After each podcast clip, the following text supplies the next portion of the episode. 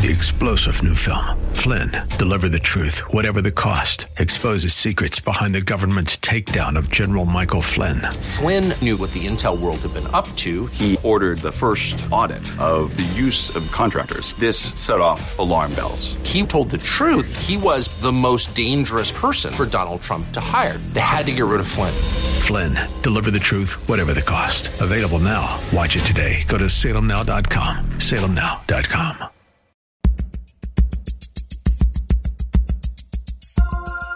It's Lifeline with Craig Roberts. He's the host of Northern California's longest running conservative talk show. He's a man with a message, a conservative with compassion. He's Lifeline's own Craig Roberts. Good afternoon, Northern California. Welcome. Just about five minutes after the hour of 5 p.m. as we welcome you to another edition of Lifeline. Keeping you company Monday through Friday at this time, as we typically do, addressing issues that impact your life, your world, and your Christian walk. We're going to spend some time in this portion of the program talking about power. Now, at least you think we're going to dive into a bit of a thesis on how to reduce your energy bills and save money. Uh, no, not quite that kind of power, but power nevertheless. A topic that, while most of us don't spend a lot of time thinking about in a direct fashion, we nevertheless are engaged in it. Some of us exercise it, others have a thirst or a yearning for it. It's something that we think about at certain levels, and yet we have this very odd relationship with power. We know certainly that the old adage, what is it, power corrupts and absolute power corrupts absolutely. But what of our relationship to this topic of power from a spiritual standpoint? My next guest tonight has taken some time to dive deeper into this very equation, and he details his findings and really kind of kind of pulling back, so to speak, the the layers uh, of the onion to help us better understand our relationship to power inside the pages of Playing God, Redeeming the Gift of Power. It is written by author, executive editor of Christianity Today, Andy Crouch. And Andy, thanks so much for being on the program with us. Thank you, Craig. I'm delighted to be here. Fascinating topic. It's something that, as I say, well, we probably don't get up every day and think specifically about this topic. It's one that we're we're tied into on a day by day basis, and a lot of us find ourselves even in this in this struggle for or against power of one sort or another, uh, literally daily, don't we? It's part of being a human being, I think. It's actually part of being a living, any living creature uh, has some kind of power because power, in the most basic sense, is just the ability to make a difference in the world, to make some kind of change in the world. And if you're alive, you're doing that one way or another.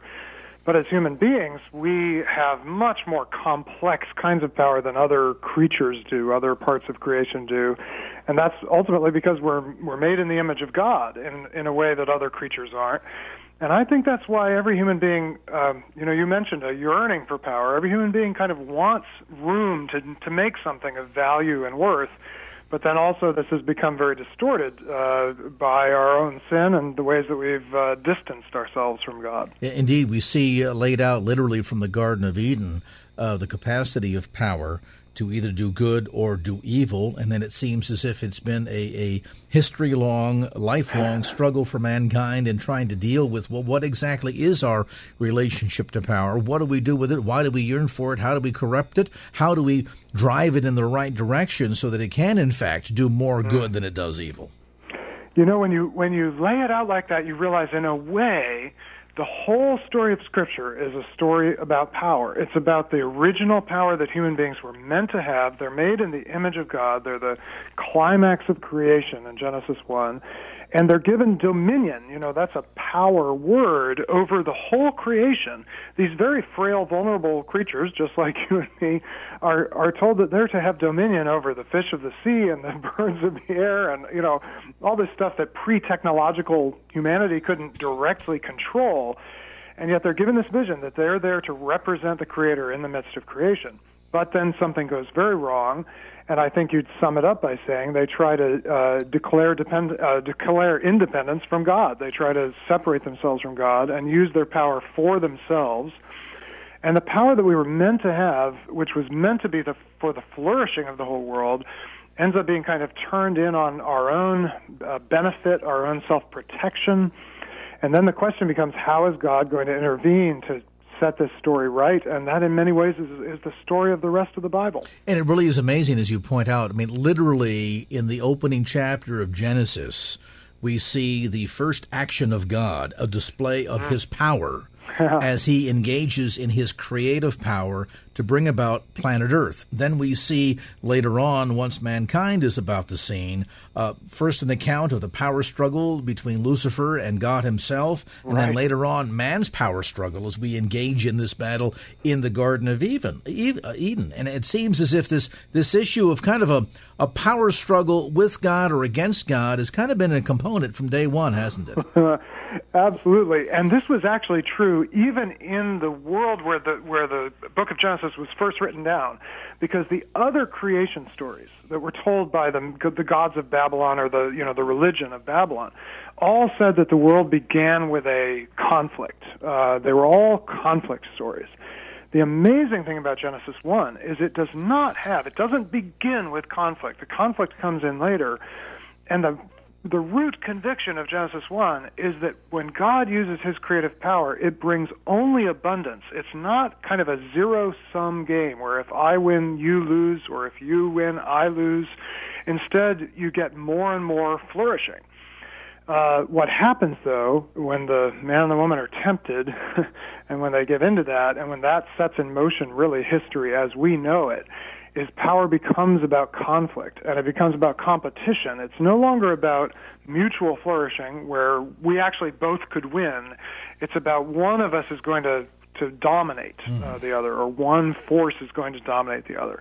And we start to believe that that's the realist form of power, that the, the most real power is the power that can make you do something you don't want to do, rather than the power that can call into being a world or new kinds of creativity, new kinds of culture uh, that actually benefits everyone. So, what's fascinating about this then is we really get pulled into this topic, Andy, of power in relationship to whether it's being used for uh, malevolent purposes or, on the other hand, malevolent purposes mm. that impacts every relationship that we have. I mean, it, certainly it, with God. I mean, sin is w- what better description of the power struggle yeah. uh, that exists between mankind and God uh, than to see sin and and how that power fight's going on, and not just though on the vertical plane, but even on the horizontal plane in our relationships. Yeah. I mean, uh, think of the young teenager who's rebelling against his parents, and all of a sudden there's this power struggle that we see that's being displayed there. E- even the friction between husband and wife and relationships at that level oftentimes are, are demonstrative of this fight over power. They really are about power, and, uh, and and I think that's because in many ways it's the most it's the most fundamental thing we're given to work with as human beings, either for good or for bad. Um, and so you do find it in every relationship, actually, every workplace, every church, every family and and most of us realistically the place where most of us have the most power is in our family relationships especially if we're parents but even even uh, as those of us who are parents know children have tremendous power in their relationship with their parents mm-hmm. and and of course that's why so much of the bible story is the story of families that either get it somewhat right never entirely right uh, and sometimes get it terribly wrong um, and you know, again, we often think, you know, when we think of power, I think we often think of, you know, politics or perhaps military power, and those are very real. But when I started to dive into this issue, I realized actually all of us confront these issues every single day. I confront it in my own home, not just when I'm out doing allegedly powerful things, but even in choosing how I relate to my wife and my children, my neighbors it happens at every scale of human society. Well, even at, deeper than that, perhaps, Andy, is the, the power struggle that goes on internally. I mean, look, for example, uh, Paul talked about, you know, wow. I, spirit is willing, but the flesh is weak. I know to do good, and yet I do it not. Daily I have to die unto the flesh. Don't we see demonstrated there, in that sense, an internal power struggle going on? Do we yield to God? Do we yield to the devil? Who's going to kind of get control here? I think that's an amazing observation. And what it always, I think, uh, for many people, the real question in life is not actually does God exist. I think most people be- know God exists. And Paul says even those who don't believe that sort of suppress the truth. They still know the truth. But the real question is, is God good? and and especially if I serve God, well, does that mean I have to give up things I want? Does that mean I have to give up what's good? And the the root of of every abuse of power is the idea that that we can't both get something good. Either I and God, I can't God can't get what's you know good for God and good for me, or you and I, if we get locked in a power struggle, we start to believe either I win or you win. And when that enters into our relationship with God, we've basically believed the very thing the serpent says in Genesis uh, three, which is God's actually jealous of his power and he doesn't want you to have all of it, so you better eat that fruit so that you'll have what God doesn't want you to have. And that's the fundamental lie that God wants you to have something that would actually be good for you but that God doesn't want you to have. And that's such an amazing point that you make there because there is an aspect of this power that we define in the flesh. And I mean, we just bring up the topic. We think of power. It's the energy to drive to do something, to accomplish something. And we often think that, well, the greatest display of power is when we're flexing our muscles to use power. Failing perhaps to recognize that it's somehow there's there's another aspect that can show how powerful we can be that in the flesh might seem to be weak, but in the spiritual realm is in fact very powerful. We'll talk a bit about that too as we continue our conversation today. Andy Crouch on the line with us today. He executive editor of Christianity Today and the author of a new book called Playing God: Redeeming the Gift of Power. We'll come back to more of our conversation as Lifeline continues here on KFAX.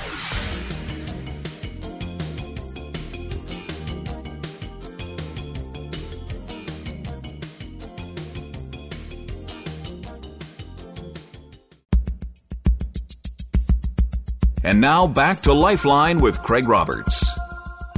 Dissecting today in this edition of Lifeline all of the power struggles that we see at so many levels within our relationships, within our history, uh, really going back to the beginning of time tonight with Andy Crouch.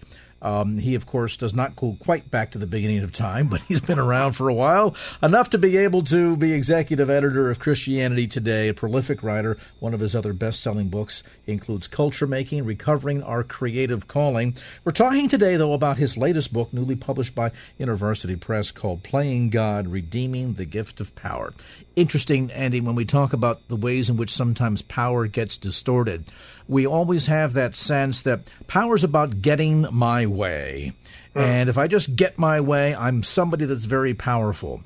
And yet sometimes surrendering parts of ourselves, while perceived perhaps in the flesh to be weakness, actually can be quite powerful, can't it?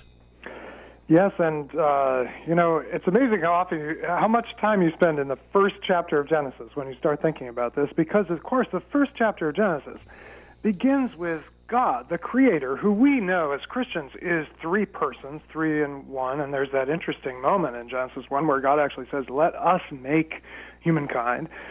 And that uh, Creator is already complete. He has his way, if you want to put it that way, already without making the world. And yet, this God desires to bring into being a world that's going to have all of these other creatures, starting with very simple creatures uh, in the first days of creation, as, it, as the story is told, but then culminating in these creatures who are made in his image. He actually wants partners. And so when we think about the highest form of power, I think we do often think, boy, if I really had power, I would just say, you know, do it, and people would do it. they would basically be little uh, robots obeying my commands. Um, and this is what we think it would be like to be God, to be able to just move things around and move uh, persons around without regard to what they want. But it seems like the deeper form of power is actually to call into being other other persons who can actually collaborate with you because that's what God essentially invites these creatures made in his image to do to be his representatives in the midst of creation.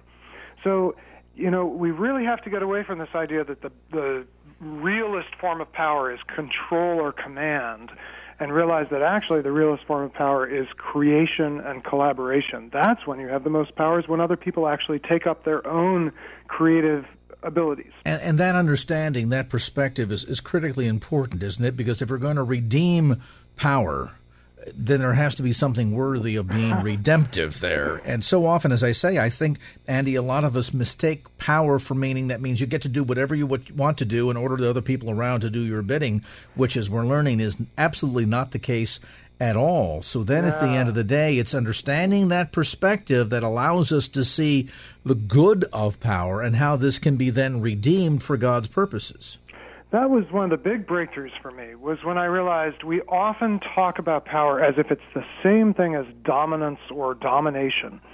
And actually that domination is a is a very weak form of power. If all I have over you is the ability to make you do things that you don't want to do, I actually have very little real power. And it's interesting you um, mentioned that. I remember thinking back to a lot of the media reports, for example, over Ariel Castro. This is that guy there in Cleveland that kidnapped Amanda Berry and, and wow. two other girls. Uh, and, and, you would read the story on the surface and see the way in which he, uh, he held these girls in, in the basement of this house with uh, wire ties around their wrists and chains and everything else. And you think, well, there's demonstrative of this guy being so powerful, wielding all this power over these girls. And yet, the deeper you get into the psyche and the story, oh, you begin to realize, no, this guy's not powerful at all. In fact, he's pretty powerless. Yes, and the and you know, Paul uh, will use the language of impri- imprisoned or slave. You know, a slave especially in the ancient world, was someone who had absolutely no power of their own, completely dependent on their master. And Paul says if we really get gave into that idea of domination, if we got what we think we want, which Ariel Castro did kind of get for a time, what he thought he wanted, the ability to dominate, we actually become slaves uh, of sin. We we don't end up being masters, and that's why the serpent's promise in the garden is so um, appealing and so deceptive because actually once the man and woman get what they want, what we want, to be like God without having to be in relationship with God, they actually find that they don't have what they wanted at all. Um, and that's what where domination leads. It, it, actually, strangely enough, leads to the the one who would be master ends up being becoming completely so mastered by it. Really, Satan is in the process of distorting power then uh, from the very beginning and all the time. Yeah. I mean, think for example about Jesus there during the forty days in the wilderness, uh-huh. and the number of times that he was tempted. And and I always read those passages and thought to myself, Satan, you're an idiot. I mean, to begin with, you're going to say that you're going to offer very God Himself, Here, if you just bow down and worship me, I give you all of the kingdoms of the earth, and so on and so forth. And I always thought to myself, how can you give God what He already has? it's all His to begin with. He created it all, so how can you give Him what He already has? Yes, but, you know, in a way, Jesus is the only human being who has heard those temptations and not at some level given in. Mm-hmm. Now, not all of us uh, have heard the promise of every single kingdom, but all of us have that kind of twinge of an idea that we're made for more than we have, and and that's true. Uh, we, you know, we're made in the image of God. We're made for much more than we currently experience. But Satan insinuates this idea that there's a shortcut to it, that it involves domination, that it involves kind of cheating God of what God only God can give. And Jesus is the only human being who's ever realized that's actually not that bargain will not actually work out. It's actually a lie. And if if he went through with it, he would find that Satan had mastered him, and instead he came out of that temptation able to to say no. Bring us back to this full circle of the issue of um, bringing power back into the balance. First, to understand mm-hmm. that it, it, needs to first and foremost be used for the capacity to do good. And we see, when we really mention this even from the very get go, we see this in Scripture. The very first acts of God are crea- is the demonstration of creative power. Mm-hmm. Yeah, so I think one question to ask is, you know, with whatever power I have today, you know, you mentioned I have a I have a title. I'm executive editor of a magazine called Christianity Today. Well, that's a position of power. So the question is, I think there's a couple questions. One is, who am I using that power for? And if the answer is I'm using it mostly for my own benefit, to uh, you know increase my own notoriety or fame or my own wealth or you know any number of things, then it's I'm probably going to end up using other people for my ends. But it might be possible to use even you know positions like that actually for others flourishing. And I think in the case of people who say own a business, so that it could be a small business, or have a position like I do, where you are in charge of some people, you you actually are given power not for your own flourishing, but for their flourishing So one of the most important questions we can ask is who is flourishing because I have power? and if the answer is me and mine, that isn't very much like the true God. But if the answer is the people who actually are under my care are flourishing, they're becoming more of what they're meant to be. They're expressing their own power. They're getting to do things they they wouldn't have gotten to do otherwise. Then I think we're on the path to a much better use of power. If you've just joined our conversation tonight, Andy Crouch is with us. He's the author of Playing God, Redeeming the Gift of Power. Now, when we come back after a quick timeout, we're going to go deeper into this topic uh, how we can go about utilizing the creative and benevolent power that God has given to all of us. Um, in order to use it for His glory, to go deeper in our relationships, not with just with God on the uh, uh, the vertical plane, but with others on the horizontal plane as well, as Andy just referred to. We'll take a brief time out, come back to more of our conversation right after this.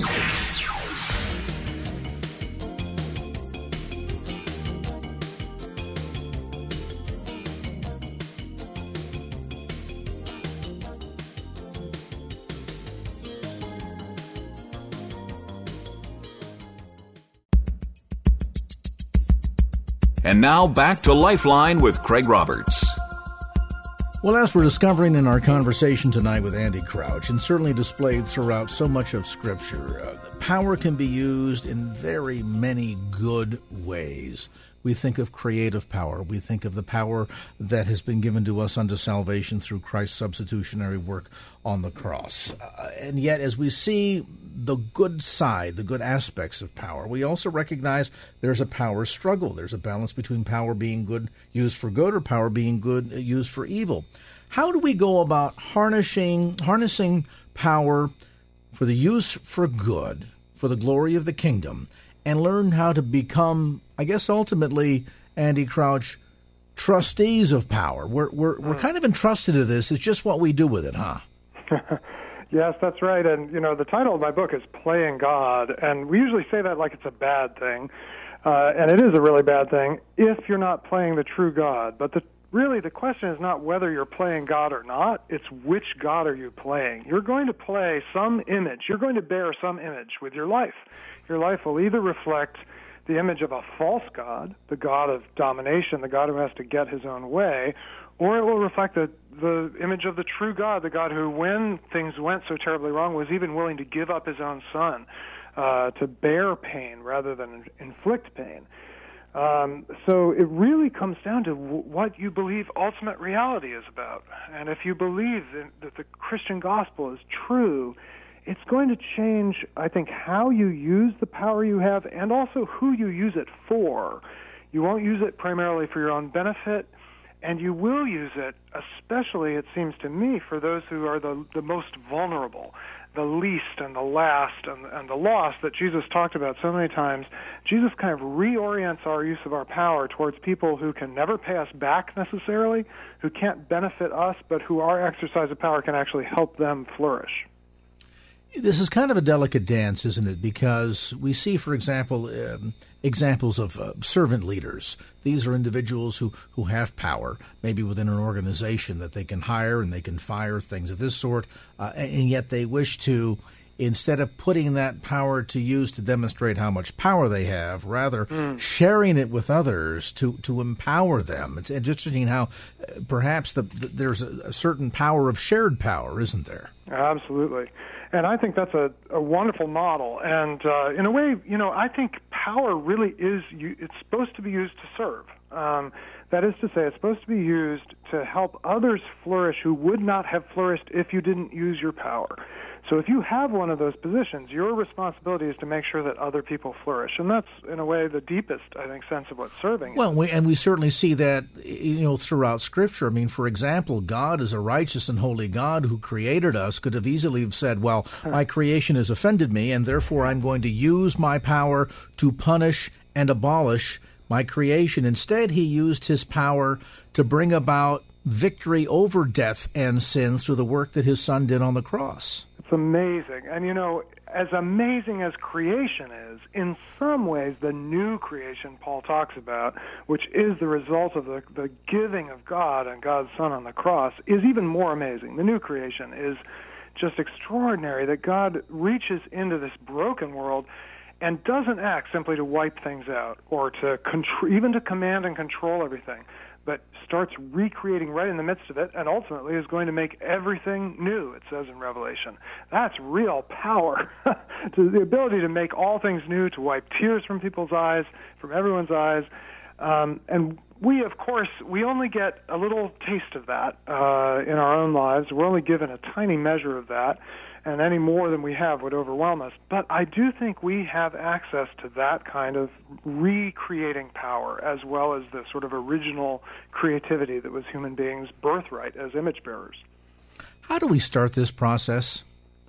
In terms of, I think, probably just evaluating where we're at in this power struggle uh, that we have yeah. with God, and uh, of course that that then spills over into every other relationship. How do we go about ana- analyzing, Andy, the way we're using our power, either to good or to evil, and then learn how to rebalance it so that it becomes a, a redemption of power? I think that's a fantastic question, and you know I would start with our uh, with our neighbor who we have seen, as James says. James says, you know, how can you love God who you haven't seen when you can't love your neighbor who you have seen? And we can sometimes be very clever about rationalizing our relationship with God, but our neighbor sees how we treat them. And I'm thinking maybe not so much our next door neighbor, though it could be that, but the people who are closest to us. I think the place to start is to ask very to create an environment where you can honestly ask and honestly hear how am I using whatever power I have? Um, and so husbands should ask this of their wives, uh, and wives should ask this of their husbands. It can start at home. It can happen in the workplace to say, you know, I have power in this position, perhaps, and asking the people who are affected by that, how am I doing? And making sure that they can a- answer honestly. Now, that takes time, that takes building trust, but I think other people will. The other thing that happens, most of us don't think we have very much power. But when you ask other people, what are some of my gifts? What are areas where when I do this, it really creates things? They will they'll give you insight into the power you actually have, even if you don't have a title that seems like it has a lot of power or a position that seems like it has a lot of power.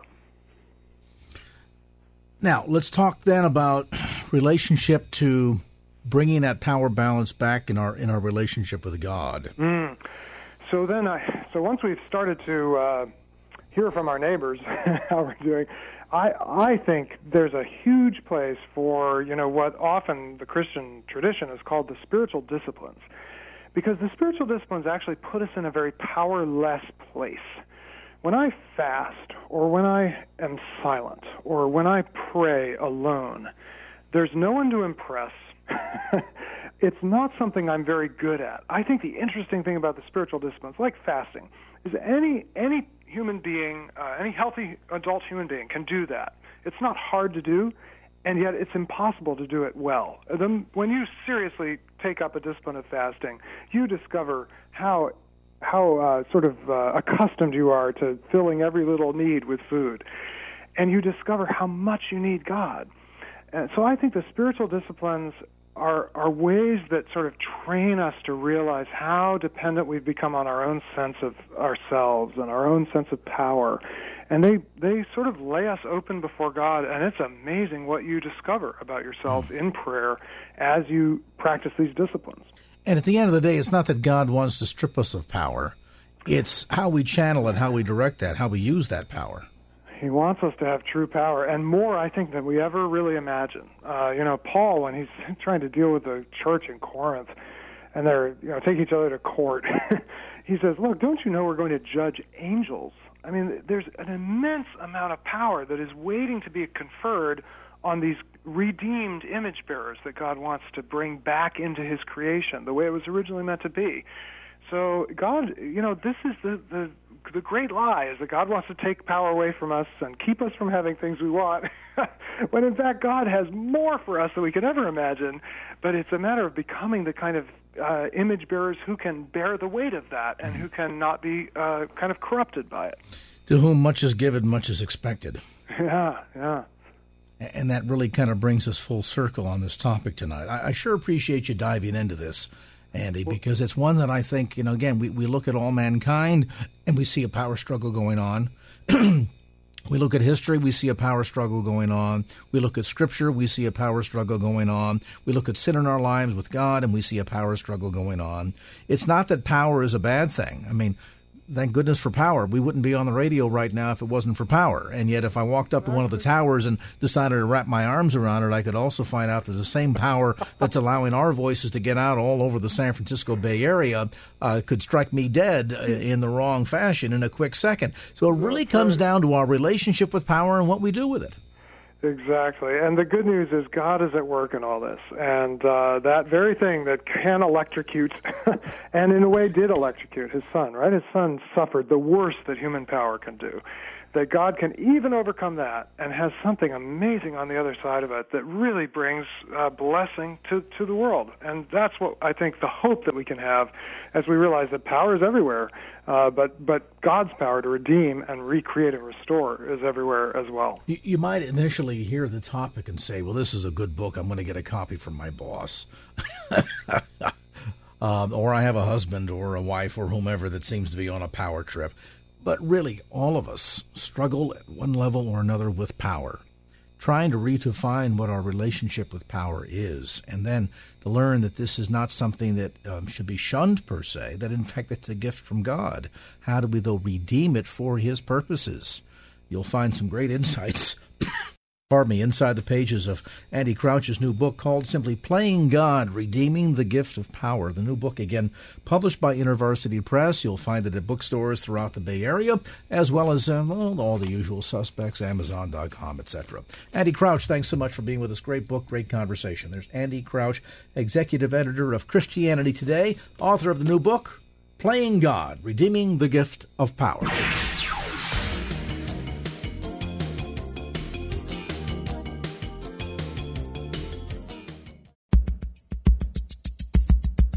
And now back to Lifeline with Craig Roberts.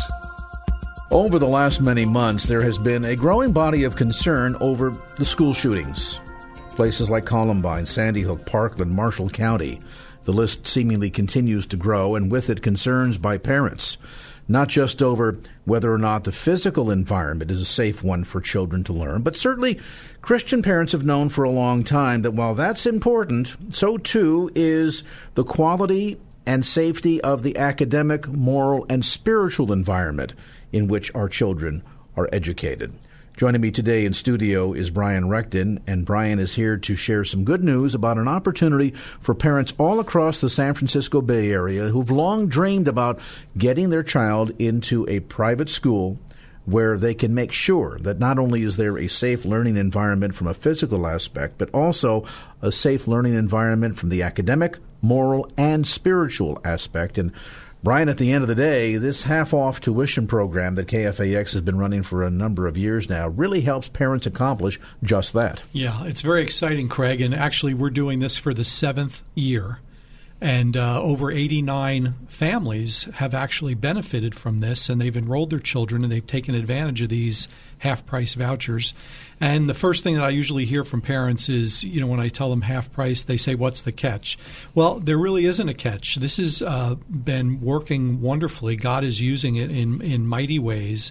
Uh, for families that just think Christian school is out of their reach, We've partnered with now uh, so far uh, 16 schools this year, although schools continue to uh, come on board. But when we launch this, we'll have uh, at least 16 schools thread, spread throughout the Bay Area that will be offering vouchers at half price. Now, the only catch really is that it's new families, families that are not currently enrolled and they do limit it to one per family because they're trying to uh, bless as many families as possible and and basically the re-enrollment rate is nearly 90%. So what history has shown us over these uh, six years that we've completed this process is that once a family does enroll their child or children in a Christian school, the vast majority of them re enroll. The proof is in the pudding. They get a chance to experience the difference in their child's attitude, in their sense of well being. Certainly, uh, almost across the board, a marked improvement mm-hmm. in their academic testing and scores. And, you know, that's attributable things like a, a low student teacher ratio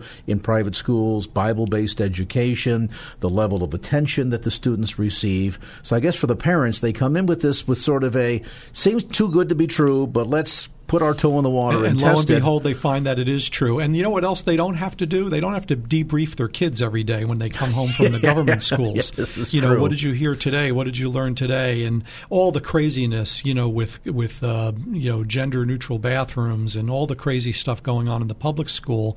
They're finding that it's a breath of fresh air. They're actually looking forward to their children coming home from school to talk about what they learned that day. And it finally puts the parent, the child, the administration, the teacher, all on the same page, all pulling together for the well being and best interest of the child. Now, this isn't to say that there aren't good public schools because they are, but with so many agendas afoot, at the state level, at the federal level. And as you mentioned, uh, between the curriculum and some of the other policies, parents have a lot to be concerned about as to whether or not what they're trying to instill in terms of biblical and moral values and academic standards in their child is being supported or countermanded mm-hmm. in their scholastic experience. And the good news with a private Christian education is everybody's on the same page. everybody. And you know what I would encourage listeners if you're hearing this and you're not you've you've never heard this before, you're new in the area, you just started listening to KFAX, I'd encourage you to go to our website kfax.com. Uh, click on any of the banners that are on the pa- homepage that say back to school, and you'll see the list of schools. We put up a convenient map there where you're going to be able to see where all the pins are located and you'll see everything there is to know about those schools the website, some information on the school, what grades they're offering vouchers for. And if the two align with your, with your family, then I would encourage you to call.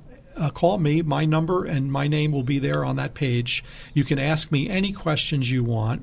You can go visit the school. You can take a tour. The thing you want to do, though, is you want to let them know immediately that you're you're trying to claim a KFAX voucher. Now, of course, these schools are very familiar with the voucher program. I want to talk for just a second too about the army of listeners that have heard about this, the 89 families that have already enrolled a child, and I'm going to ask if uh, I could solicit you all as ambassadors for this program. You've tasted and seen what this program has meant to your family. So I just encourage you to mention it to friends, mention it to coworkers, mention it to folks at church. Let them know about the program. A lot of people uh, there are one or two people in the Bay Area that don't listen to KFAX. We know most of them do. But uh, this has been such a blessing. I could talk for hours and tell God stories of how this has changed lives. I, I, I don't have it in studio with me, but I just got an email from a mom from back in 2014 whose son is now graduating, going on to a very, very prestigious college. And she sent us an email just saying, it all started with the half price voucher. I never dreamed I would be able to enroll my son in Christian school. Well, Four years later, he's graduating and his life's been transformed. And it is an indisputable fact that because of the difference in the student to teacher ratio in private schools, the biblical based standards, um, the, the attention to scholastic excellence at every level, that SAT test scores are higher. Children that matriculate through K through 12 and then go on to two and four year colleges and universities is significantly higher. So at the end of the day, it's it's well worth the experience. And I would have mentioned too, Brian, those ambassadors uh, to share the word also include grandparents out there. Oh, for sure. You want to think about blessing your grandson or granddaughter by taking advantage of a voucher and providing them with that entree into private education can make a huge difference in their life. Now, let's talk about um, a few of the housekeeping details. Again, more information available at kfax.com. Just look for the half off tuition banner anywhere. Click on that. That'll take you to the map. You can find out what schools are available in your area. That list, as Brian mentioned, is growing daily. Again, at kfax.com. You can also get information in terms of the details of the program. So, first time families, one child per family. Uh, you do have to meet the school's individual scholastic entrance requirements. Yeah, the school will still meet with the family, um, but here's the good news: is uh, even at half price, your funds are never at risk because if for any reason, and it's stated very clearly on our website, if for any reason you or the school doesn't go forward with the enroll- enrollment, you get a full and immediate refund. So your your funds are never at risk. The important thing to know, though, is it, it is a first come first serve uh, opportunity here. So you you want to get onto the website. You want to see if a school is in your area. Even if you want to just explore the possibilities, I would encourage you to call me. And um, and if there's a school that you're considering on that list, I would actually claim the voucher and then go through the process because again, your funds are never at risk and then um, if for any reason you or the school don't go forward, you'll get that refund. But but when the when the vouchers are gone, they're gone. Yeah. So don't think, gee, the fall semester is so far away. I've got plenty of time. No, you don't. And some of the more popular schools and the more densely populated regions uh, certainly go fast. And so uh, early bird catches the worm. As well, a number of goes. schools will be sold out of vouchers in April without question. Now, what if I go to the website, kfax.com, I click on the half off tuition banner, I look at the list, I look at the map, and go, wow, the school that I was hoping for is not there? I would encourage you to immediately call me. You'll see my name and number on that page, and let me contact the school and find out. It could be a school that, for some one reason or another, we didn't reach out to them, or they had a change in superintendent or principal, someone wasn't familiar with the program. We can explain it to them. You can even call them and say, you know, uh, are you familiar with the KFAX voucher program? Because I don't see your school listed on the website. Every year we do get schools that come to us because a parent requested that they consider the half price voucher. So if you don't see the school in your neighborhood that All's you're familiar with, yeah, don't don't think that there's no opportunity because there is. And again, complete details available at kfax.com. That's kfax.com. You can also call toll free to pose questions, how many vouchers are still available, details of this sort, anything that might be unique to your circumstance. Uh, simply call toll free 800 947 KFAX. That's 800 947 5329. We'll be happy to answer any of your questions. Again, as Brian points out, this is on a first come, first served basis, so the early bird catches the worm. We invite you to go online today to kfax.com, check out the half off tuition page, and then again, if you have any questions, or to redeem your voucher, call toll free 800 947 5329. That's 800 947 KFAX. Brian, anything to add?